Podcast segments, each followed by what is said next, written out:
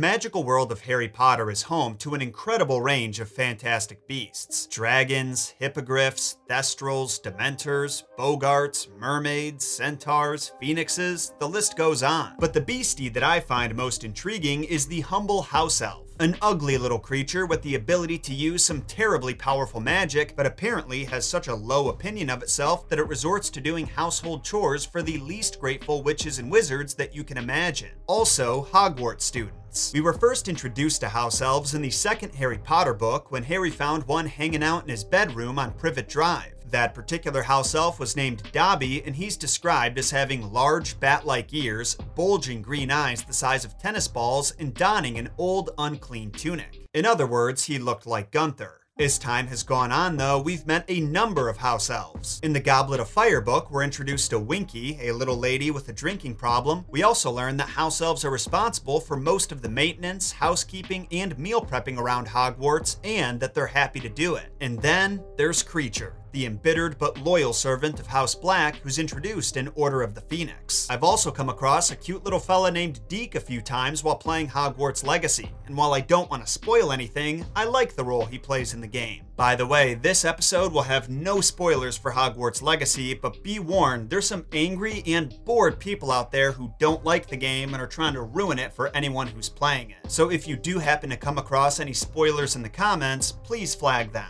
It sucks that I even have to say that, but this is the internet, and if you don't agree with the vocal minority, just watch out, because they do not have lives and they will try to ruin yours. Anyway, as fascinating as house elves are, they are not an entirely original invention by J.K. Rowling. That's not to say she directly copied anybody, but as it turns out, magical little helpers have existed in folklore for hundreds, if not thousands of years, and depending on the culture you sample from, they can get weird as hell.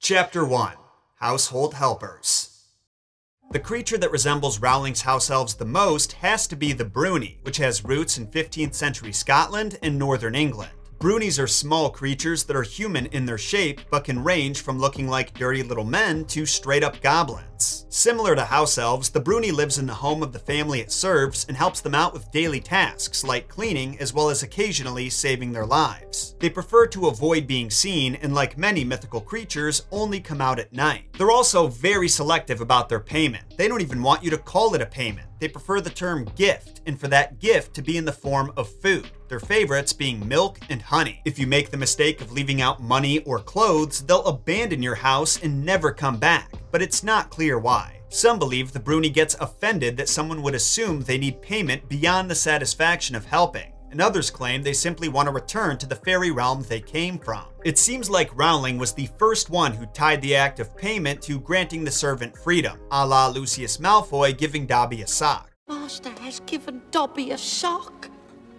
What? I didn't. Master has presented Dobby with clothes. Dobby is free. But I do appreciate her staying true to the folklore in the fourth book when Hermione goes all activist and starts to campaign for better treatment and payment of house elves, along with making them clothes. It sounds like a nice mission statement, but literally all of the elves who heard about it, besides Dobby, found it insulting. They took pride in the work they did for their masters and around the castle. To them, a job well done was payment enough. If you were unlucky enough to find yourself on a Bruni's bad side, either because you gave them payment they didn't want or insulted the quality of their work, they would become your worst nightmare.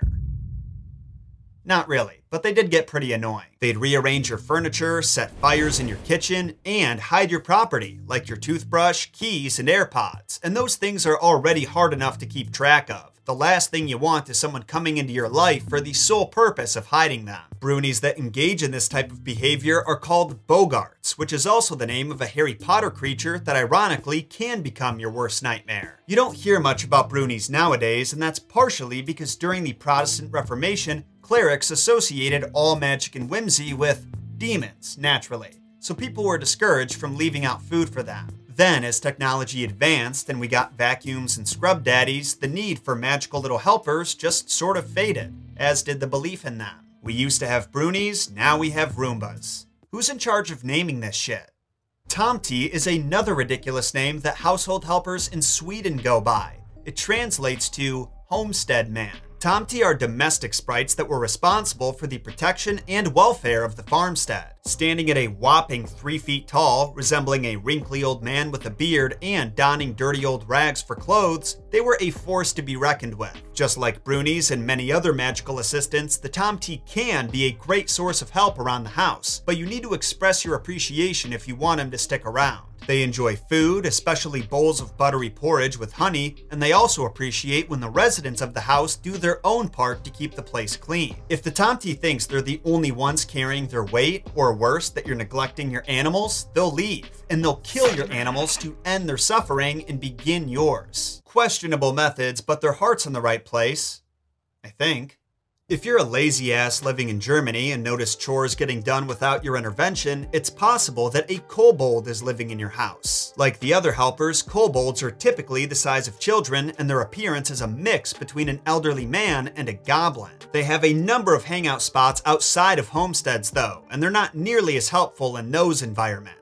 Back in the day, kobolds that were spotted on pirate ships and in coal mines were often blamed when something went wrong on those operations. Another German helper called a Heinzelmännchen has this in common with the kobold, but they were more specific to residential areas like the village of Cologne, and actually helpful. At least they were until one lady decided to leave peas all over the floor so the mysterious helper would slip and fall allowing her to sneak a peek at him. Only the Heinzelmännchen was so offended by the trap that he took his elf homies and never came back to Cologne again. So as you can see, there are a lot of household sprites that are helpful to the homes they inhabit, until they're disrespected. But there's one magical little monster that, in my opinion, stands out among the rest. Chapter 2 The Pooka there's a rather infamous creature from Irish folklore called a puka. It was a shape shifting, mischievous fairy that could transform into both people and animals, but usually opted for dark colored horses and hare type creatures. Pukas preferred to live by rural communities near lakes and mountains and only appeared to humans at night. They enjoyed chatting with people they spotted traveling alone and owners of homesteads, typically using the same opening gambit to introduce themselves to people. Something along the lines of, I think you're new here. I used to live in this house many years ago. Some pukas even proceeded to give the strangers advice, protect them from harm, and deliver prophecies that may or may not have been true. There's a certain sect of Coraline fans who think the Black Cat is a puka since he's so knowledgeable about the other world, which is likened to the fairy realm, and offers advice and looks after Coraline. Once again, the creature in question has some positive qualities, but that's only if they take a liking to you. Depending on your relationship with them and where they reside, they can be kind, chaotic, or straight up cruel. For instance, when they take the form of horses, they like to sneak up on drunkards walking home, offer them a ride to their destination, then, once they have them on their back, they'll take them for the wildest ride of their life around the countryside just to drop them off exactly where they started. In Ireland's County Down, the puka was a wizened little hobgoblin who showed up at people's houses demanding its share of the crops, even though it did nothing to earn it. In Louth County, it was a terrifying, shadowy phantom that chased lone travelers after sunset. To the south, he takes the form of a great eagle or bird of prey, and in the Midlands, it can be a black goat. Now, at this point, you might be thinking, Jon, pukas sound almost nothing like house elves. Why are we talking about this? And how did I get here? And why am I in handcuffs? Rest assured, all of your questions will be answered, except for the last two. You see, one of the most famous stories featuring a puka was written by Irish poet Lady Wilde and included in her collection Ancient Legends, Mystic Charms, and Superstitions of Ireland. It's a pretty wholesome story, actually. In it, a farmer's son was doing his chores when he felt an invisible puka push by him.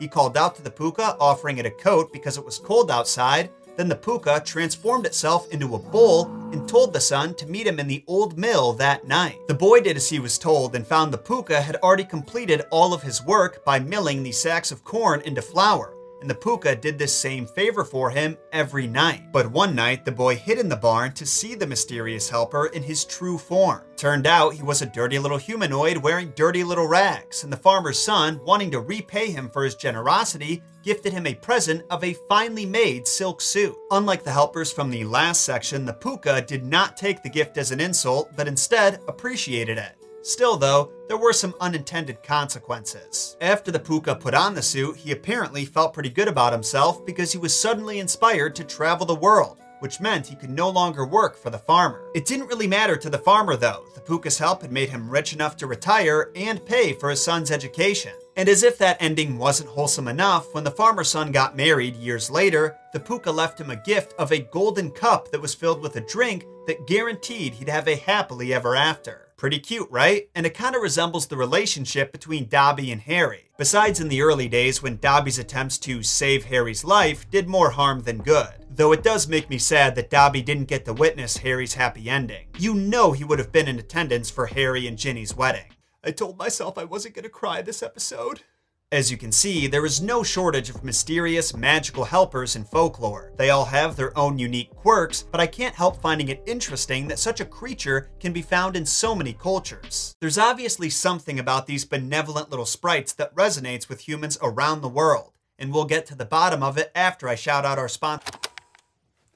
Hey, sorry to interrupt, but there's been a change of plans. This episode doesn't have a sponsor anymore. It did until they found out I was talking about Harry Potter. I guess it was too spooky for them. I don't know. It's all good. It's their business and their decision. But they didn't tell me about that decision until this morning, which left me no time to find a replacement sponsor. So if you want to balance out the abandonment issues I'm going to be crying to my therapist about next week, I would really appreciate you dropping a like and maybe even commenting to give us a little algorithm boost. Totally your call. I appreciate you watching regardless. Anyway, let's get back to it.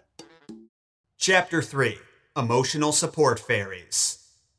I don't think it's controversial to say that humans are, naturally, pretty lazy creatures. We're obviously all capable of a hard day's work, and there's some individuals and cultures that idealize a life dedicated to getting shit done, but if you were given the chance to never have to work again while still having all the money and resources you can need, you'd probably accept it in a heartbeat and no one would judge you for it. I think this intrinsic laziness is one of the reasons why magical helpers like Tomties and Brunies appeal to us so much. Even if we like our work, we don't always want to do it, especially the boring, monotonous work that happens every day. So we tell stories about benevolent creatures that fulfill our responsibilities and solve our problems without question because wouldn't it be nice? You can argue that this same phenomenon applies to stories like Aladdin and the Wonderful Lamp, where he just stumbles upon a genie that grants him every wish he makes, or Puss in Boots, who radically changed his owner's life for the better, getting him all the money and land he could possibly hope for. It reminds me of Daniel Tosh's old bit. How come when I'm walking down the street, a guy in a Ferrari never pulls up to me and says, Hey man, you want this car? There's things about all of our lives that we desperately want to change but can't. Sometimes it's because we're too lazy, like in Aladdin's case, but that's not always true. Other times it's because we genuinely don't see a way out, and often people just resign themselves to waiting for some kind of divine intervention to save them. A perfect example of that would be the elves in the shoemaker story. In that one, a poor shoemaker only has enough leather to make one pair of shoes, not nearly enough to support he and his wife with, even if he did sell them. But one night, he says his prayers before bed and wakes up to find that someone had used his leather to make a perfect pair of shoes, which he sells for more profit than usual, and then he buys even more materials to supply his mysterious helper with. Those familiar with the story know that his mysterious helper was a group of elves. Once again, we have a story with a main character who had lost control of his life and needed some help getting back on his feet. A situation that everyone will relate to at some point and therefore everyone will take comfort in hearing that it's possible to get back on your feet. Stories like Elves and the Shoemaker and creatures like the Bruni, Tomty, Kobold, and Heinzelmännchen provided a certain level of comfort to people in similar situations. I mean, think about the environments that these creatures appear in. Every single one sticks to houses located in rural areas, usually farms. Back in the 1800s and before, there was a risk of death wherever you were, but living out in the boonies meant you had no one to rely on but yourself. So believing that a small, mostly friendly creature was always present to help them with the shit work and guard their families was comforting to those with great responsibilities who would have felt alone and exposed without them. And if you were a servant who accidentally broke something, a pissed off Bruni was a good scapegoat. Similar creatures exist in both Roman and Slavic folklore, known as Lares and Domovoi, respectively. And while Domovoi still resemble ugly elf men, the Lares have a more angelic appearance. The key difference between these figures and the ones mentioned earlier, though, is that they're actually the spirits of deceased family members, which I think is a reflection of an individual's desire to keep their beloved mentors and guardians around around. Say someone inherits their family farm, that's a lot of responsibility. And once again, it'd be a source of comfort to know that someone's there to help it run smoothly and keep their family safe. Even better if it's the people who raised them up and shared the farming chores with them. So, to summarize, these household helpers have served a variety of purposes. They're scapegoats for when you need someone to blame, as well as emotional support fairies. I'll be honest though, I really don't know why so many of them were envisioned as three foot tall goblins covered in hair.